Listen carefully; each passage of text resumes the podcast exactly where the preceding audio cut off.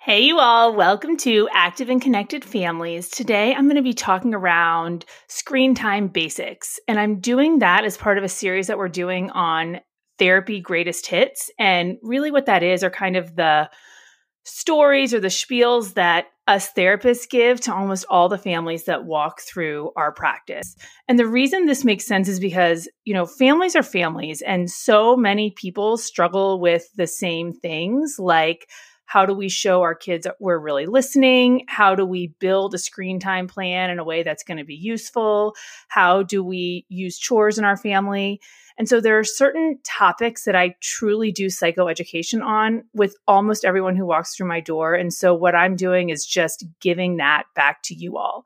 So today I'm going to go through a plan around just what are some basic ideas to help you develop a screen time plan that's going to help your whole family work a little more smoothly.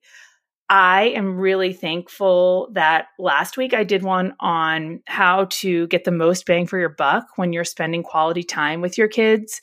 I am in a situation right now where I have to be really, really on with my kids, and I want to be really, really on with my kids. Um, we have some family stuff going on. And so Robert has been out of town. And, you know, when any kid goes through a transition or they're missing the one on one kind of constant attention of one parent, it's really important that the other parent really plugs in to just get through that transition. And so I am leaning totally into the tenets that I put out in Greatest Hits number one around positive time with your kids. I also wanted to give you all a huge thank you for the support that you have given us around changing our name from Virginia Family Therapy to Active and Connected Family Therapy. We have been stunned by the kindness and even like the little hearts or the fires or the clapping hands that I'm getting on Instagram means a lot. Our crew and our team put so much time and energy into this. This has been like a year in the making. And I'm just really thankful that you all are supporting us and see us. And I'm really thankful for how our team came together to make this huge thing happen. So thank you. I hope that you all like this podcast. I hope it's helpful and I hope it helps you get through some tough conversations with your teenager that you're definitely going to have to have around screen time. Have a great week, y'all.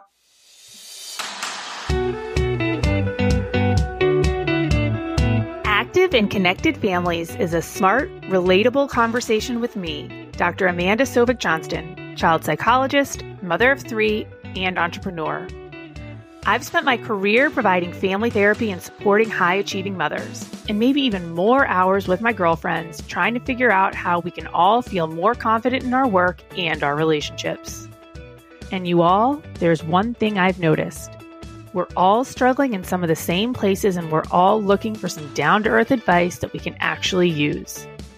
So, on Active and Connected Families, I'll share some of the insights I've learned, strategies for those daily fights about laundry, some expert perspective on the bigger issues like the mental health crisis, and me chatting with my therapist friends about how we can all feel a little more active and connected in our lives.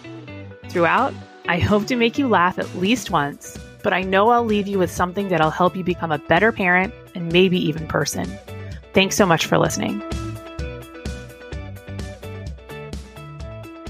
You all, one of the things I work the most with families on is screen time expectations. And I think most of us adults know why we feel the increases in household fighting, the decreased attention span, difficulty getting other things done, more sedentary lifestyles, less socializing in real life. And these outcomes aren't just for kids, they exist for the adults as well but our frontal lobes are better developed and we're more able to walk away from our phones when necessary. So it's really important that we as adults place some limits on our kids, especially if they're demonstrating that they are having a hard time in any one of those aforementioned areas. And if you are listening to the radio right now, you're probably hearing an ad for a class action lawsuit against Instagram and Facebook due to the increases in mental health concerns for teenage girls.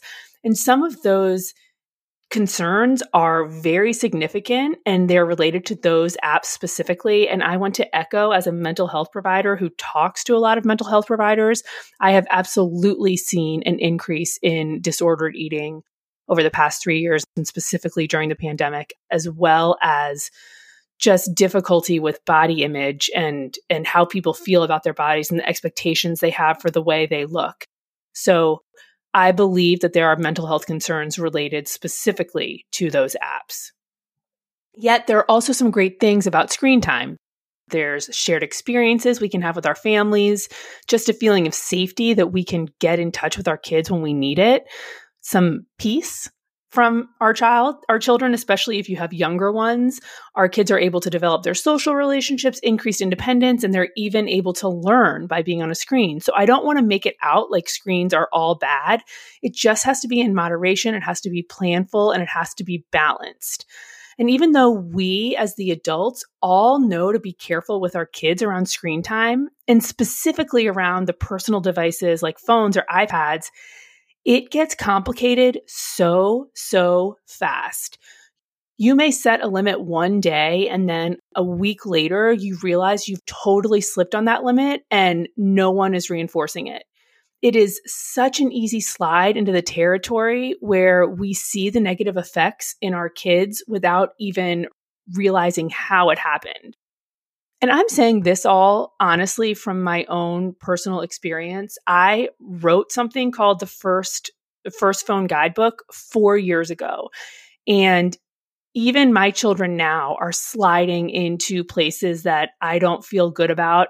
I am sliding into habits that I don't feel good about. It is so easy for that slide and for subtle little things to kind of take over that it really, really is important for us to be thoughtful and reflect on our screen use time. And I'll say, I did this yesterday, you all. I have a screen time limit on games on my kids' phones and devices, but we were in a long car ride, so I gave them the password to add time. But do you think I've gone in to reset that password? Absolutely not. And I'm willing to bet at least one of my kids is going to try to get more time today. And if I hadn't done this podcast, I don't think I would have realized that I had forgotten to reset the password. So it's just really important that we as adults reflect and are intentional around how we want our kids and ultimately our whole families to be using screens. Because we all know that there are really rich app developers out there who are making a ton of money by keeping us addicted. So, all that being said, I have some expectations that have helped a lot of families and and at this point I just kind of have my top 4. I'm going to give you a little more than that, but they they really do help. Um, so I'm going to lay them out for you today. And the first one, honestly, is just be realistic about your own phone use. Again, I struggle with this. It is hard for us all to put them down. And it's important that you actually acknowledge this to your kid because it's true. And it also doesn't make it about you versus your kid. It's about the two of you versus, you know, Silicon Valley and the app developers or whatever. And if you are unhappy with your own phone use, go online, look up different strategies you can use and try to implement them for yourself. And if that doesn't work, call a therapist. And I say that because your phone use really is important. It's about who you want to be as a parent and a person and anything else you want to accomplish in your life. Um, every day, I say to myself when I'm done with work, my intention is to be present with my kids and not to be on my phone. And even though I say that, I still struggle with it. So think about your own phone use and acknowledge and get some help or support if you are not happy with what you're doing.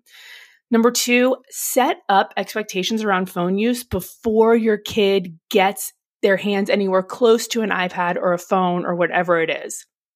The earlier these expectations are set, the less likely your family is going to be to slide into a pattern that doesn't feel good. And believe me, even if you think you're not going to get there or you're going to, you know, I'll have the conversation in a month because I don't think we're going to get there you will slide into a place where you're not happy with how phones and screens are being used in your household. So you might as well put the systems in place on the earlier side. And the advantage to that, you all, is that this way your kids aren't going to feel like you're taking something away from them. If you put the expectations in place at the get go, they're not going to feel like you're taking something away when you put those expectations in place. And also, I really like to link the idea of having a phone or having an iPad or whatever and the increased independence that automatically goes with that. to increases in trust with your kid and increases in responsibility. They have to maintain your trust with the device and also up their responsibility as a person and probably in the household if they want to have the independence associated with the phone. And these are the next few are the ones that are just are non-negotiable kind of limits that are the structure that you all can change and implement in a way that works for your family. But these are kind of the rules that I set out that allow you all to develop a structure that will work for you. So the first one is there are absolutely phone free protected spaces. That is not at the dinner table, not in bed, because phones in bed by the way, I'm the worst at this and I hate it and I'm working on it. Um, that makes it really difficult for us to sleep. I also do not in car rides less than 30 minutes unless it is for music to share. And that's just because we get the best conversations with our kids in the car. And if they're on their phone, we're not getting that.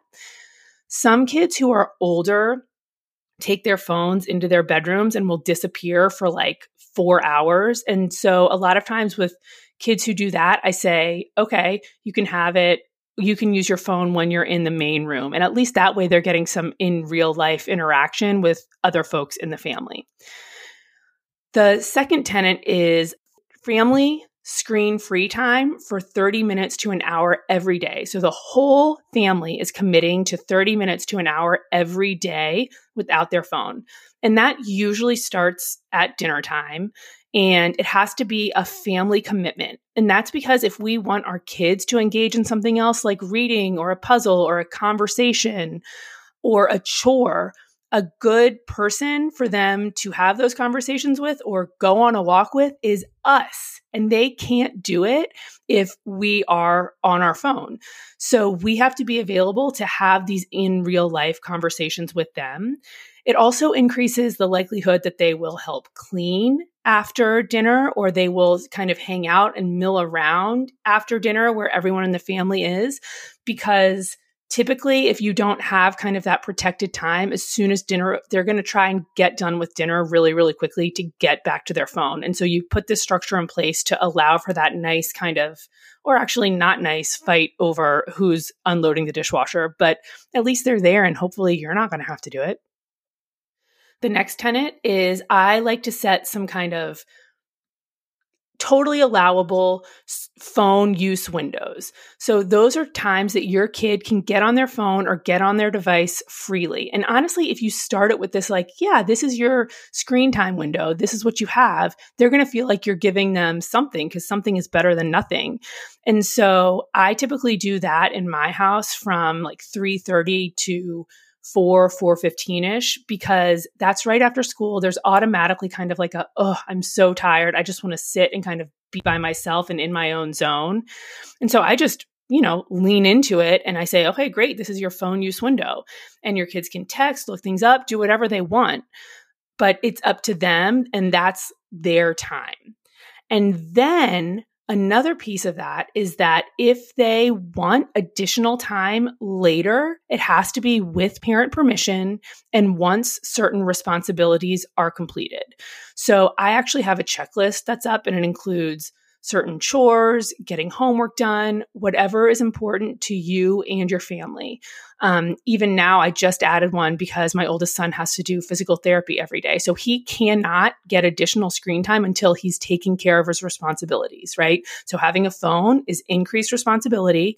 Therefore, he has to be responsible about taking care of his body and doing his physical therapy and his chores. So those are the four ones that I really kind of help families get to from the get go.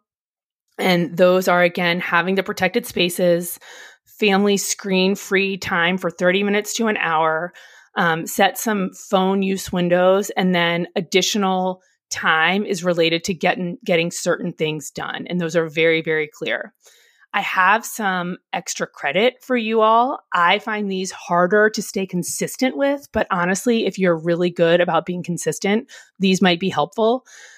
Something that is really useful is having a set charging station. And that is just, you know, where you keep all of your family's devices. And when it is not the screen, your phone window, your screen time window, the phone has to be there, right? So it's not like your kid can sneak off somewhere else, see their phone, grab it. Cause that's what happens in my house is like they're not putting it in a charging station. And so then someone will walk by it and automatically pick it up, whether it's my phone, another phone. It's making me crazy. Guys, I think I need a charging station. So it's just one place where your your phone is supposed to be when you are not actively using it. The next one would just be a, a, place where if your kids are downloading any apps and you have all their permit, all of their apps, all of their permissions, all of their screen time, they have to ask for you to download those apps and they have to show you kind of everything that they are doing on their apps. So these are the major things that I think about and I talk about when I talk with families about screen time it is really, really sneaky. I think that a lot of times screens are getting in the way for folks and they don't even realize that it's getting in the way. So, an example of this would be kid, you all, teenagers are not getting their driver's license at the same rate that they used to. They're getting it significantly later. And that's because they do not feel as motivated to get out of the house or motivated to go socialize in real life because they're getting so much socialization from their phone. So ultimately kids aren't driving as early. They they are actually losing their independence because they're not motivated to do that stuff. They this this can be a good thing for many folks, but the average age that people are starting to have sex and the frequency that teenagers are having sex is has really been pushed back because folks are using their phones um, and are not you know, meeting up with people in real life.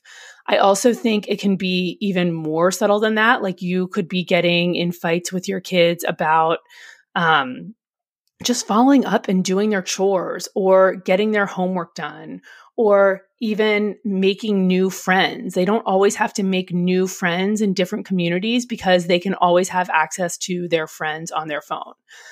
That being said, I will say that I found a really nice positive for my older kid recently, and that is that he is going to a, a, more challenging school this year. And I think the expectations for his homework in the past were not super high. He could kind of put zero effort in and pass, and it would be fine.